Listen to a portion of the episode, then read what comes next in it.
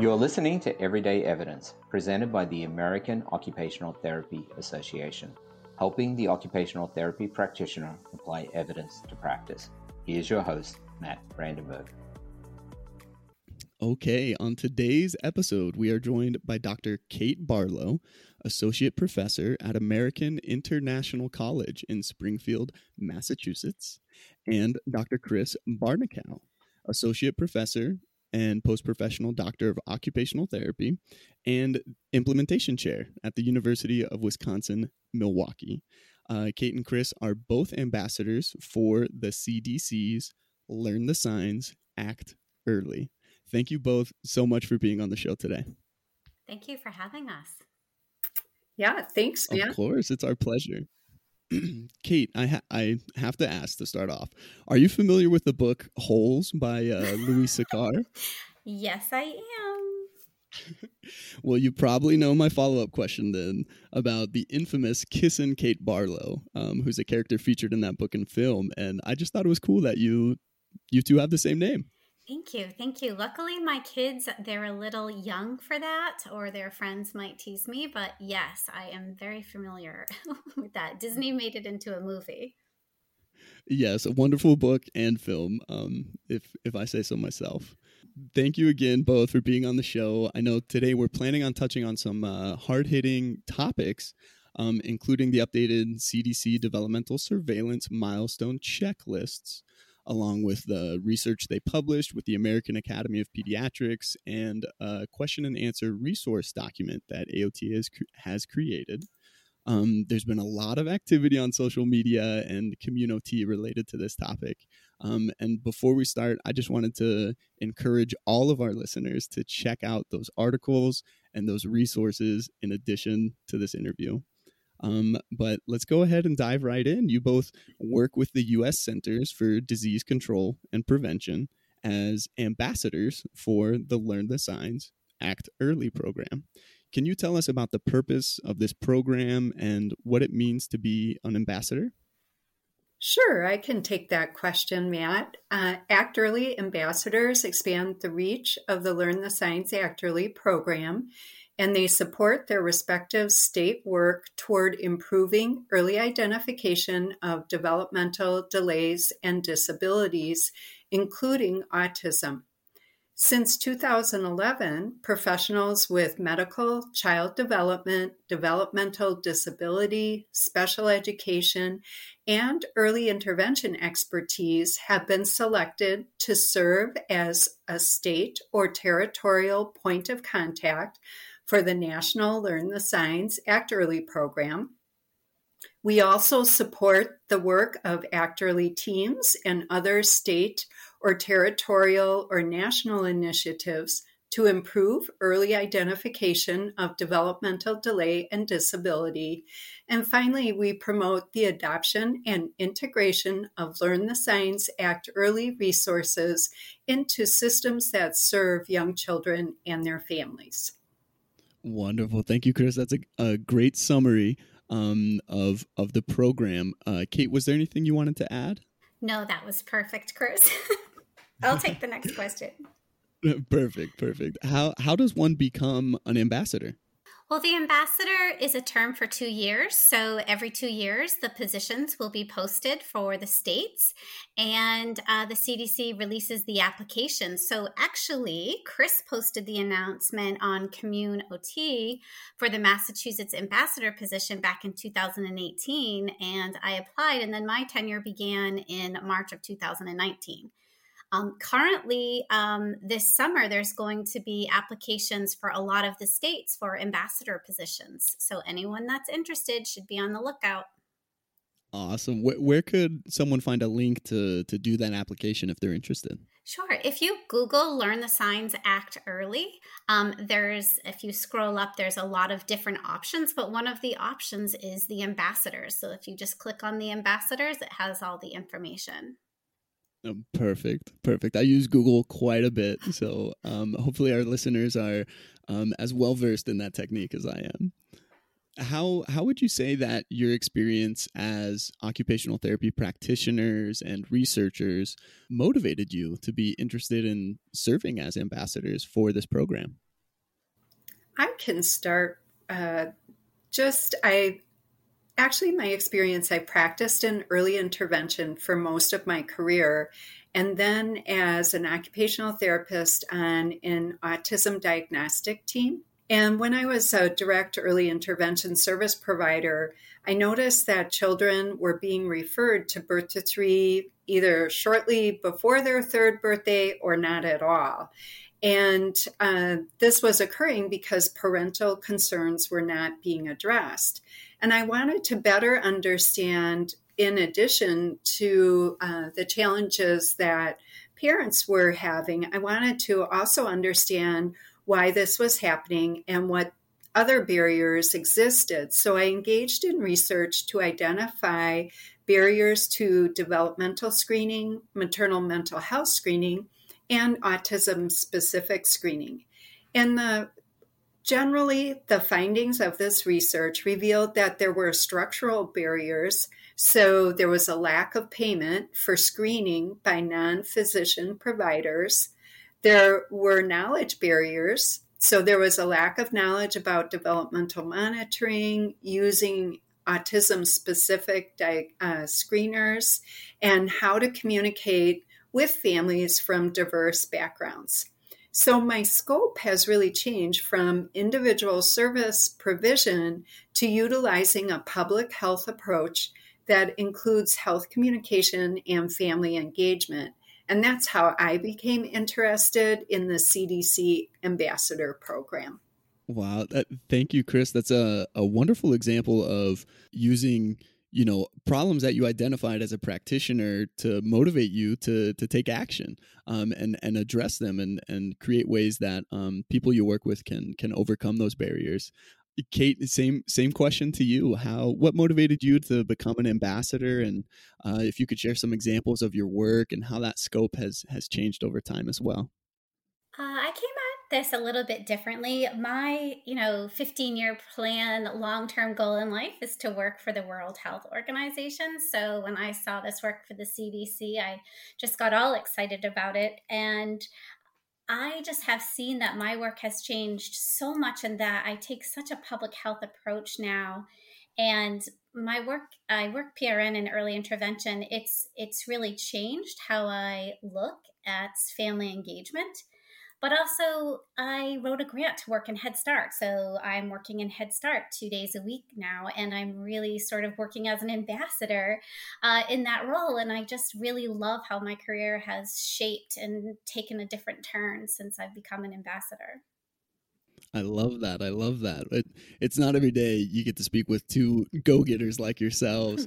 Um, so thanks for uh, sharing a little bit of that background um, with us.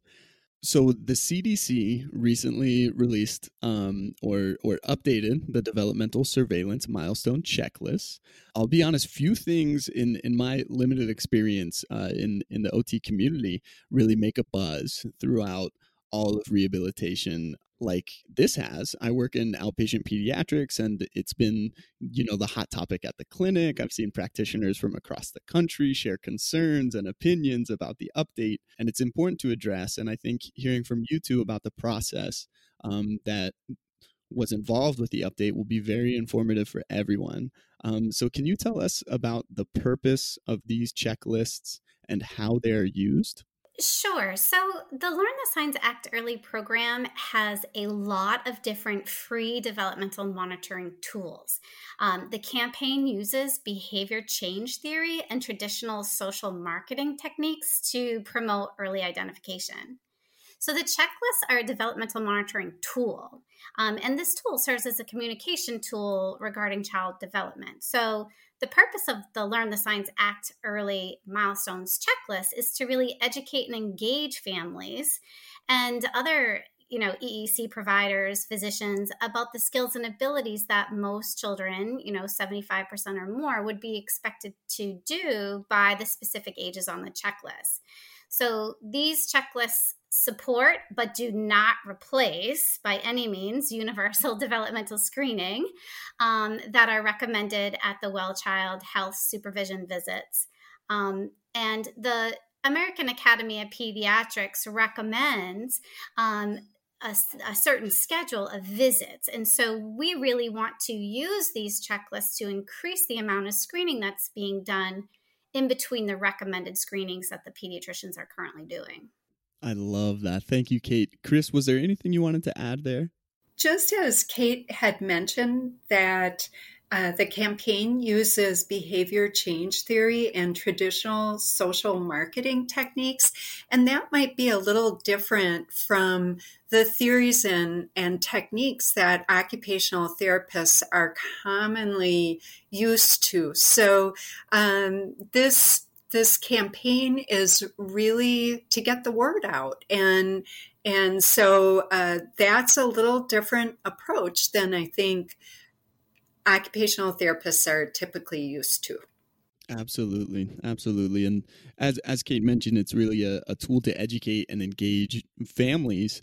Um, I do, I do want to ask about some of the specifics, though. What would you say is the difference between diagnostic evaluations, developmental screenings, eh, um, developmental surveillance, and developmental monitoring? I know that's a loaded question, but if we could touch on those four things, I think that'd be really helpful. Okay, I'm going to take a shot at this, but Kris, please add in if I forget anything. But there's been a lot of confusion about these terms, so I appreciate you asking. So I think we need to start um, sort of at the top. So pediatricians are recommended to complete developmental surveillance at every visit. Um, that those visits are those scheduled well visits that I just talked about. So within um, the surveillance are six steps. One is to review the developmental monitoring checklist and their history. The second is to ask about concerns. The third is to assess strengths and risks. The fourth is observe the child. Five is document. And then six is share results with others. So the Learn the Signs Act Early checklists are developmental monitoring tools, um, which, when completed by other health professionals, help to bring the concerns to the pediatrician's attention. So, developmental monitoring is not at all the same as screening.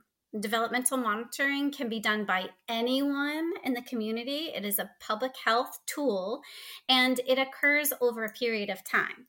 So, developmental monitoring helps to increase the amount of screening being done because you're bringing up concerns that the parents may have.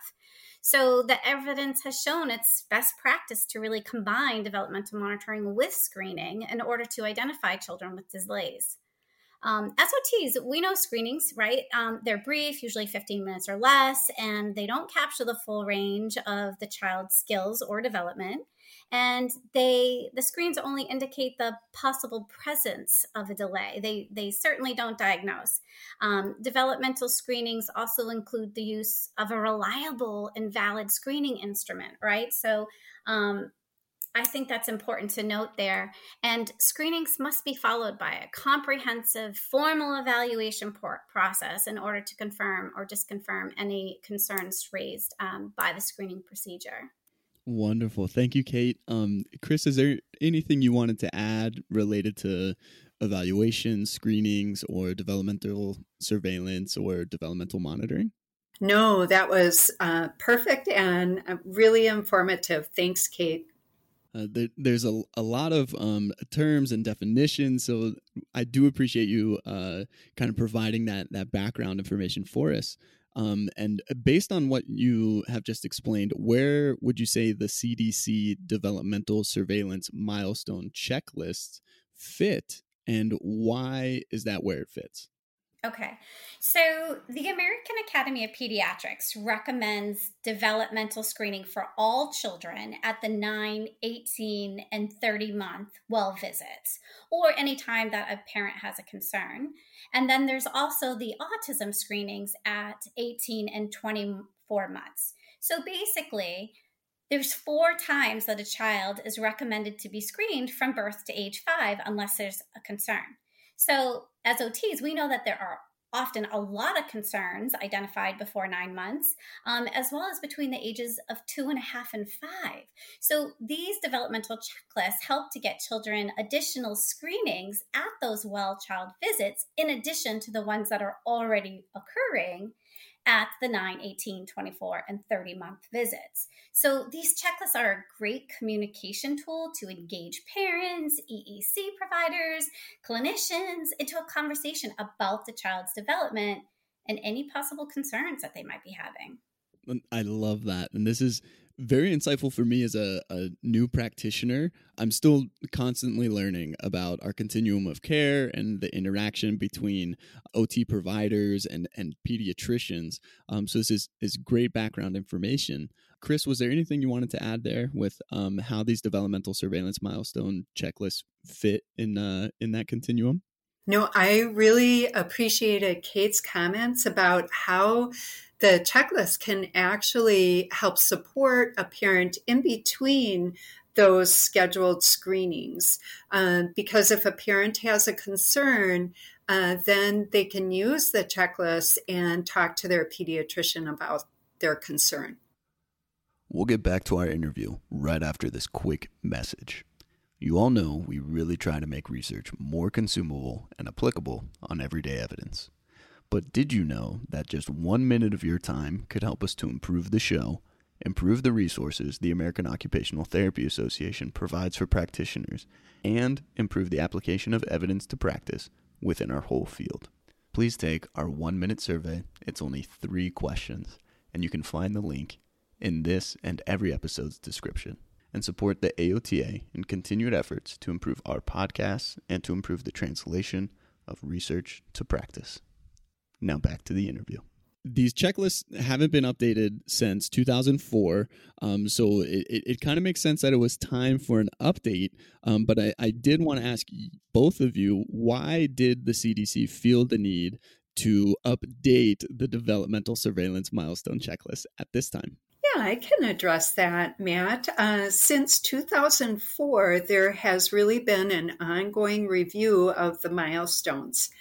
Uh, in 2019, in particular, there was a paper published in Pediatrics uh, December 1st of 2019, and that paper was titled "Establishing New Norms for Developmental Milestones." And this really presented a strong need to revise the milestones.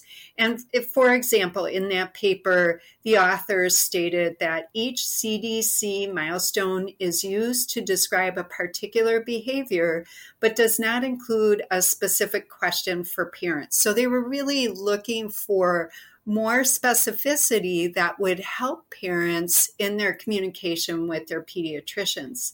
And so they also commented that it was difficult for parents to know when to act early.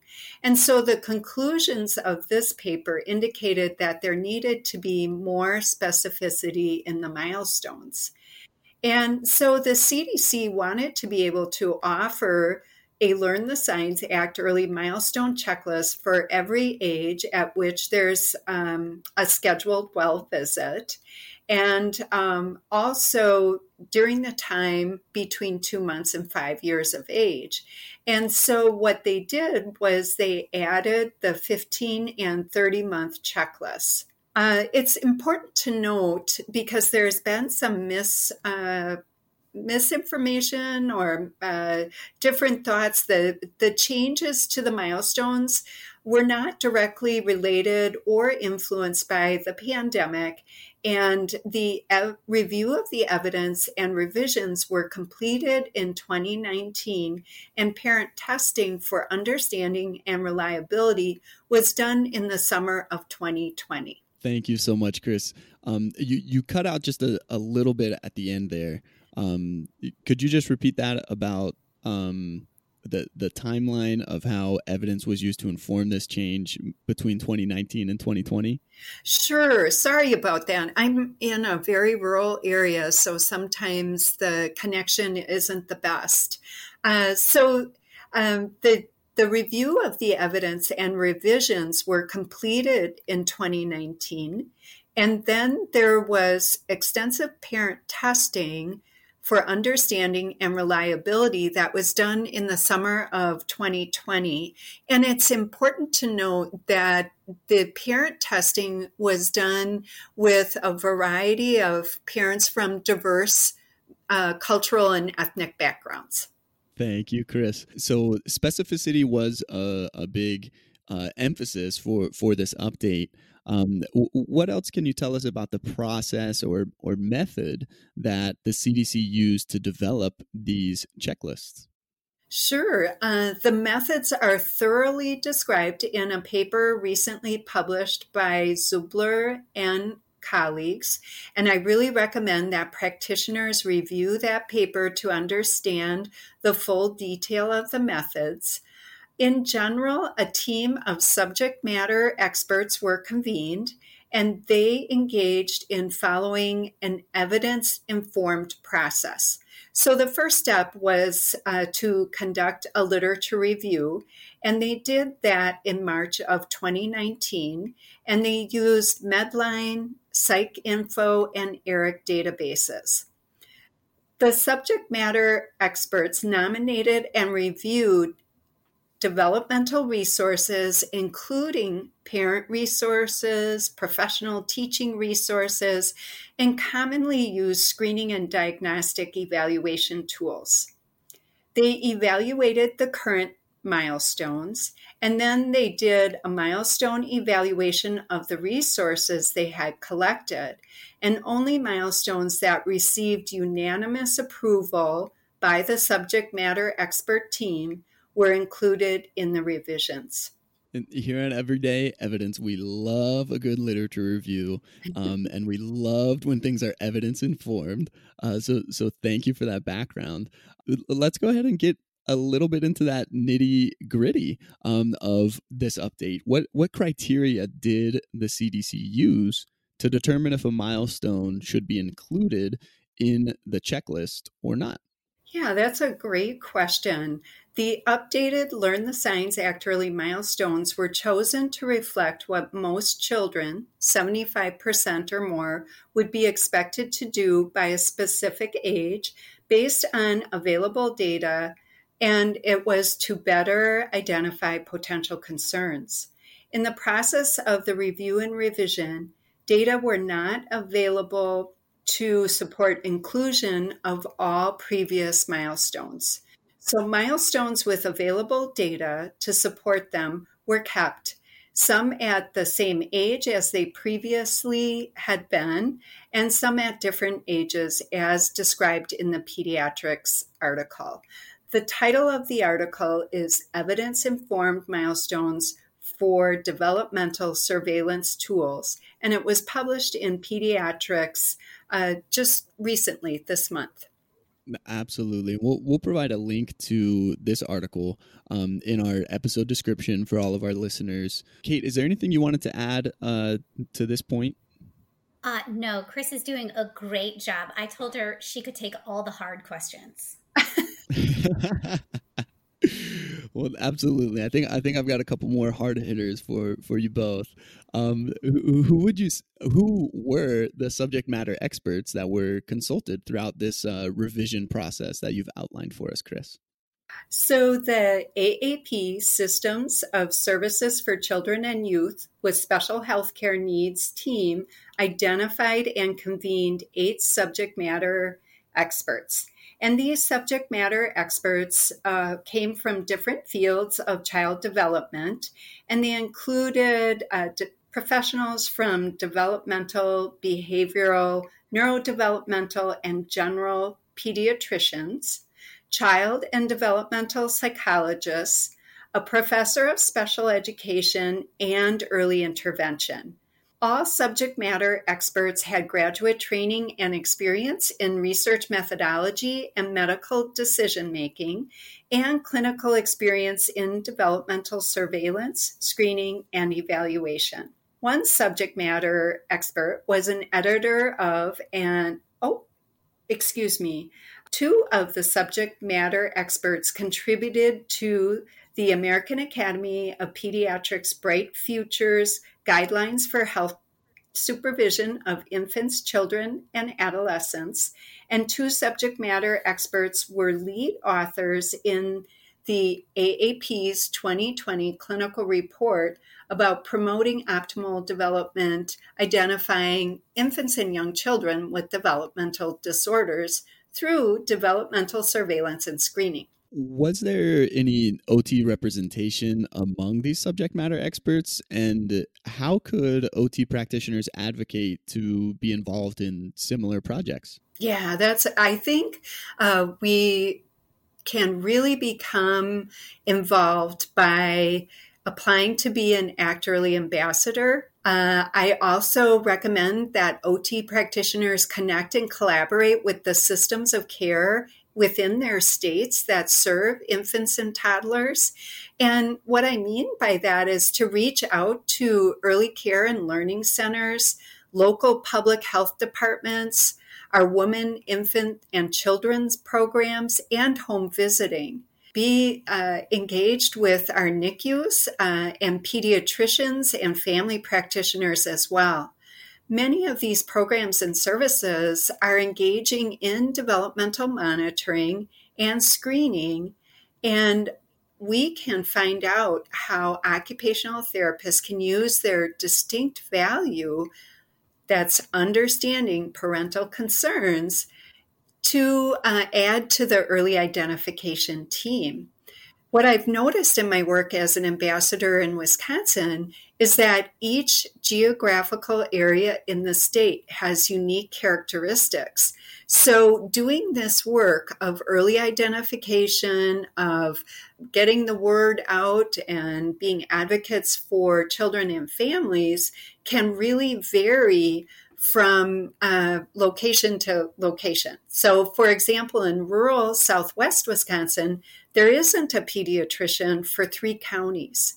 So, we're actually working through a grant funded by the CDC with a community connector who has relationships with childcare agencies in these counties and actually is working through agribusiness. So, she's working with the milk trucks because it's a big dairy um, there's a lot of dairy and farming that's going on and so she's working within agribusiness to help do early identification there so we can get involved at the national level by working with the CDC and the Act Early Ambassador program.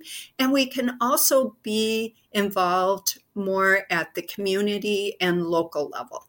Uh, that's a wonderful example, Kris. And I, I want to ask a follow up for um, any practitioners who, who feel very passionately and, and want to be more involved. Uh, what can they do? How can they kind of make those connections to, to become involved on a national level? I know we used Google as an example um, previously. Are there any other kind of resources or, or um, directions you would recommend that a practitioner go to to make that type of connection?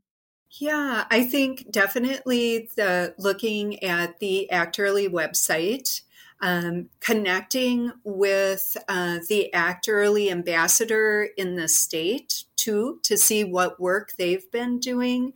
Uh, those are ways that we can definitely become involved. I'd like to jump in too and add that most states that I know of have an Act Early team that is a like a board group that volunteers their time. The state of Massachusetts, we meet quarterly, and it's uh, there's 14 of us, and we all get together and we talk about how to really implement Learn the Signs Act Earlys within these different state systems. So we are always looking for people to volunteer who want to be involved in this. Uh, so if you aren't involved in your um, state, please definitely like Kris said, you can contact your state's ambassador and they will definitely know how to be involved with the state team. That's an excellent point, Kate. Um, actually, that's how I became involved with the Act Early Ambassador program was through our Act Early state team. I love that. Thank you so much for sharing those recommendations um, for our listeners. Uh, I, th- I, think that's wonderful. What What are some of the other changes that are seen in this 2022 CDC Developmental Surveillance Milestone Checklist that you'd like to highlight right now? So previously, the checklist contained milestones around the 50th percentile on the left hand column of the checklist. Right? So there were two sets of checklists. There was the left hand column that were milestones that we were looking for, and they were around the 50th. And then there was also another set of milestones on the right that were in the purple box. And these purple box milestones were the red flag milestones that were at the 75th percentile or more. Now the checklists only have the 75 percentile or more milestones. So now, if a child is missing one milestone, the child is refer- referred. So before it was confusing as to what to do if a child wasn't reaching the milestones that were on the right column that were around the 50th, um, which facilitated this sort of wait and see approach. So the updated checklist moved the milestones that were around the 50th to discourage that wait and see, like they're not there. They're they don't include them anymore. So I've seen a lot of social media posts stating that the CDC pushed back when children are expected to reach a milestone. And this is a misunderstanding of how to use the checklist. So before on the old checklist, it was a red flag if the milestone was not reached that was in the purple box, and that was at the 75th percentile or more. And the new checklists are also at the 75th percentile or more. So I feel as though these checklists have greatly improved in clarity and ease of use, and they also reduce the amount of milestones on each checklist um, that you're reviewing with families um, from around 22 to 13 per checklist. Um, I'm going to keep, just keep going here. But the checklist now, um, they also have screening reminders on the checklist, which I really like. Um, so when the child's next screening is due, it states on the bottom, there's this new um, section in blue at the bottom saying, um, you know your baby's best. Don't wait. If your baby is not meeting one or more of the milestones, has lost skills he or she once had, or you have other concerns, act early. Talk with your baby's doctor, share your concerns, and ask about developmental screening. If you or your doctor is still concerned, one, ask for a referral to a specialist who can evaluate your baby, and two, call your state's or territory's early intervention program to find out if your baby can get services to help learn more and find the number at the cdc.gov. It has the link. So I really like these new improvements where it's telling the family this is when your next screenings due. If you have a concern, here is how you can find the early intervention program near you. I love that. I love that. And it, it sounds like it's really emphasizing the importance of, of getting those screens done and if there are concerns providing directions on on how those concerns could be addressed. I did want to circle back kate you mentioned the the wait and see approach. Um, could, could you tell me more about that and how it relates to um, to the checklist? I can take that one, Matt, and I'm I'm going to uh, take a a step back a little bit and consider the process of early identification because the checklists are one piece of that early identification process. And so the very first step is to listen to parental concerns. And I just want to share like my experience as an early intervention provider. I would encounter parents who voiced concerns about engagement in daily occupational routines or challenges with co occupational participation. So, for example, I recall uh, parents saying, um, my child won't calm down unless I run water or have background noise, or my baby screams when they're given a bath, or my child won't ride in the car seat without crying, or my baby hits their head on the crib when they're trying to go to sleep.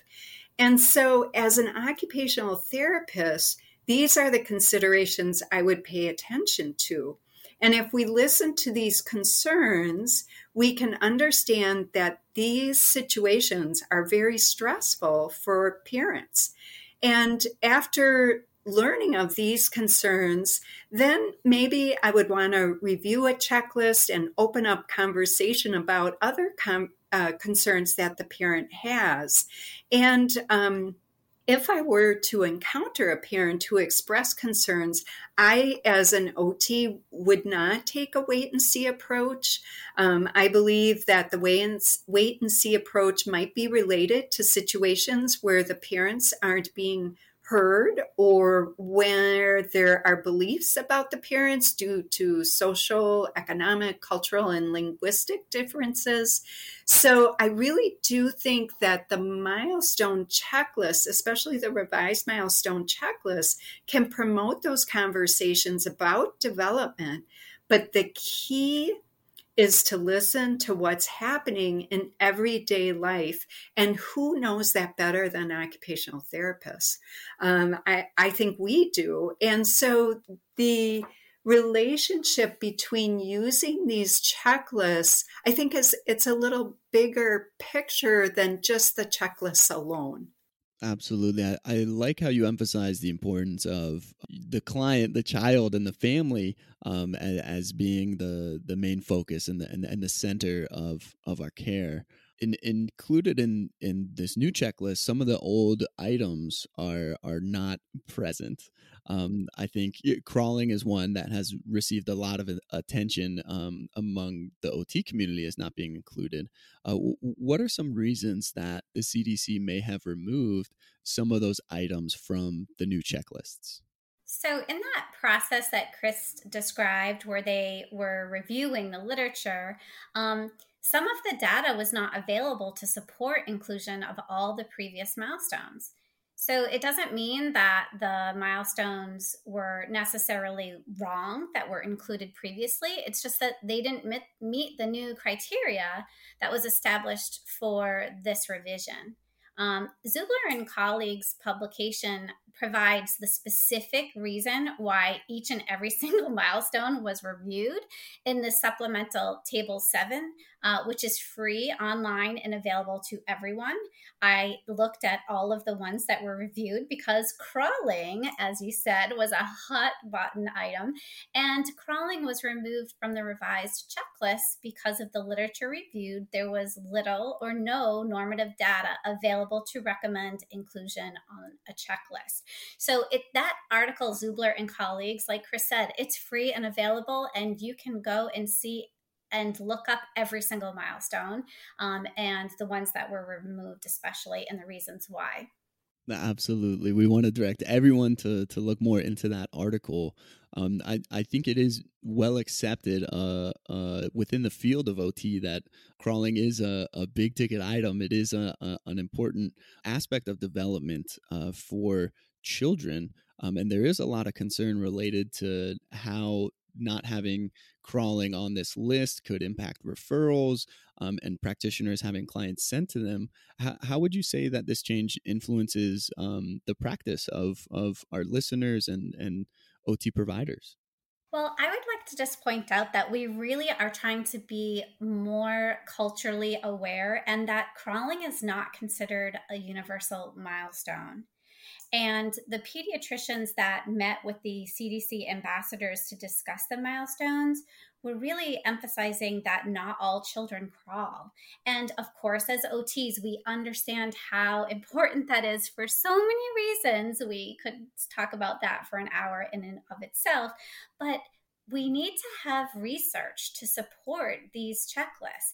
And as I was telling one of my favorite OTs, it's not that the therapists are not going to still look for crawling. We're skilled clinicians. We are still going to screen and evaluate for these motor skills. But these checklists are a public health tool these checklists are meant for everyone in the community. So we like Kris was saying before, I think we really need to understand the purpose of these tools and not trying to make them into a pre-screener because that's not the purpose. Thank you, Kate. Is is there anything you wanted to add there, Kris? No, I think um, that that was very well put by Kate and very well stated. Um, and it is important to remember that this is a, a, public health communication tool. And as Kate said, if a therapist is concerned about crawling uh, and the parent has other concerns, there, you know, there's no reason why uh, a referral for a developmental screening can't occur. Um, so I think that's important to remember too. I, I think that's a great point, Kris. I think um, most parents would be willing to vocalize that as a concern when they when they meet with their pediatrician if that that case applies to their child. Did did the time frame that a child is supposed to achieve certain milestones change at all with this update? You know, I'll address this. Uh, interrupt me if I'm incorrect, Kris. But I think some of the problem that I've seen on social media is people are saying, the CDC has changed when children are supposed to meet milestones from 50 to 75%. And I think it's a, a, misunderstanding of how to use the old checklist. So the old checklist did have all of the milestones that were listed on that left hand column, as I said, that were the looking for milestones that were on the seven, you know, around 50th percentile. And the new checklists only have milestones at the 75th percentile. The CDC didn't change when children are expected to do the skill. It's just that the checklists now are only containing milestones listed at the 75th percentile or more. So I just gave a presentation today and I used the example of rolling. So rolling was on the four month checklist on the left hand column for the um, look for milestone at the 50th percentile. And it was also in the purple box for the sixth month checklist as a red flag. And now the checklist, the new checklist rolling is only on the six month checklist. So if you were confused, you might think, oh, they moved it from 50th to 75 percentile, but that, that's not really what happened. So I think when people really dive into the research article and really look at the checklist, I think they'll have a better understanding. And I think they will be supportive of the milestone checklist. Thank you so much, Kate. Absolutely. Um, eh, Kris, did you want to add anything with uh, that question? No, I think that was a, an excellent response. Perfect. Thank you both so much. Um, I, have seen various viewpoints and posts, like you uh, mentioned, Kate, on on social media about the checklists. Um, for me, as a, a new practitioner, someone who works with children and youth, what guidance could you give about discussing these milestones and checklists with my colleagues and with parents of clients I work with? Yeah, that's a, a great question, Matt. And I would encourage occupational therapy practitioners to explore all of the tools on the CDC's Learn the Signs Act Early website.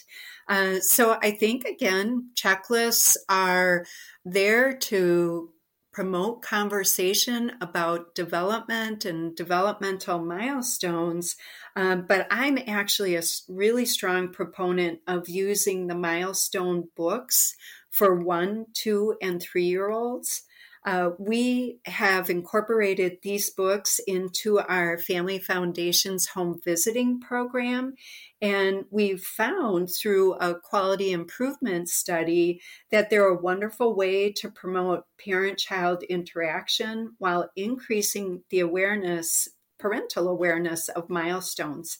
In addition, I like the growth charts because they can be a fun way to measure a child's height and weight. And they have information about immunizations, and there's also information about the milestones. So the there's also uh, an app that families can download onto their phone, and that helps them know when their next well visit is. So there's a lot of tools uh, out there. And I think the checklist, it's possible that if OTs are already seeing a child that's referred, my recommendation wouldn't necessarily be to use the checklist because at that point, I would want to use a more refined evaluation tool. But if an OT is engaging in prevention work and population health work and working within the community and then using the checklists we're um, developing a pilot program and we, our kate has actually done a lot of this work in massachusetts but in wisconsin we're developing a pilot program with our wic programs and the WIC professionals will be doing the checklists. And so an OT can could connect with their their WIC program as well and um, help that that that program, the WIC program, understand what early intervention services are available if they aren't aware of them. So I would really we've had a lot of focus on the checklists, um, and I think that's good uh, because people want to know more about the changes. But I also encourage people to look at all of the tools. Um, there's also a sheet uh, that you can print out that actually helps parents with language of w- and what to do if their pediatrician comes back with a wait and see attitude. So if we're working in that prevention space, that that handout would be an excellent handout to provide to parents. Um, so the checklists are one tool, um, and we can use those in that prevention and public health awareness space.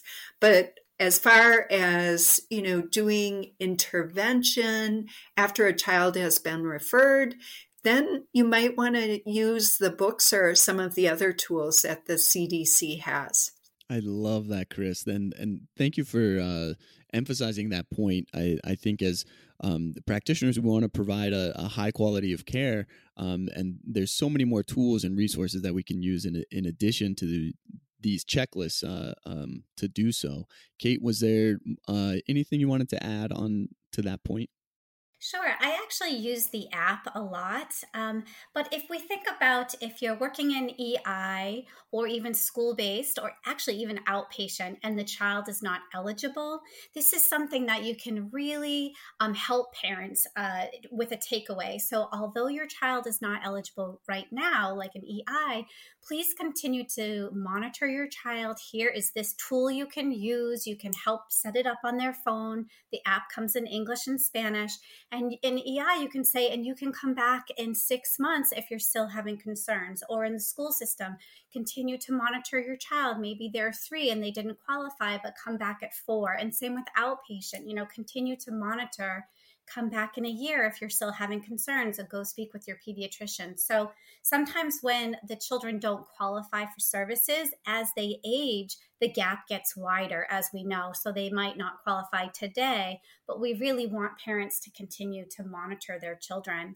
Um, when when you're working in the home too, a lot of times, you know, um, there's multiple children. So if I'm working with a two year old, but mom, you know, just had a baby, I can help mom set up the app um, for the the newborn that's uh, just been born. So there's lots of ways that even if you are providing OT services, that you can use these tools.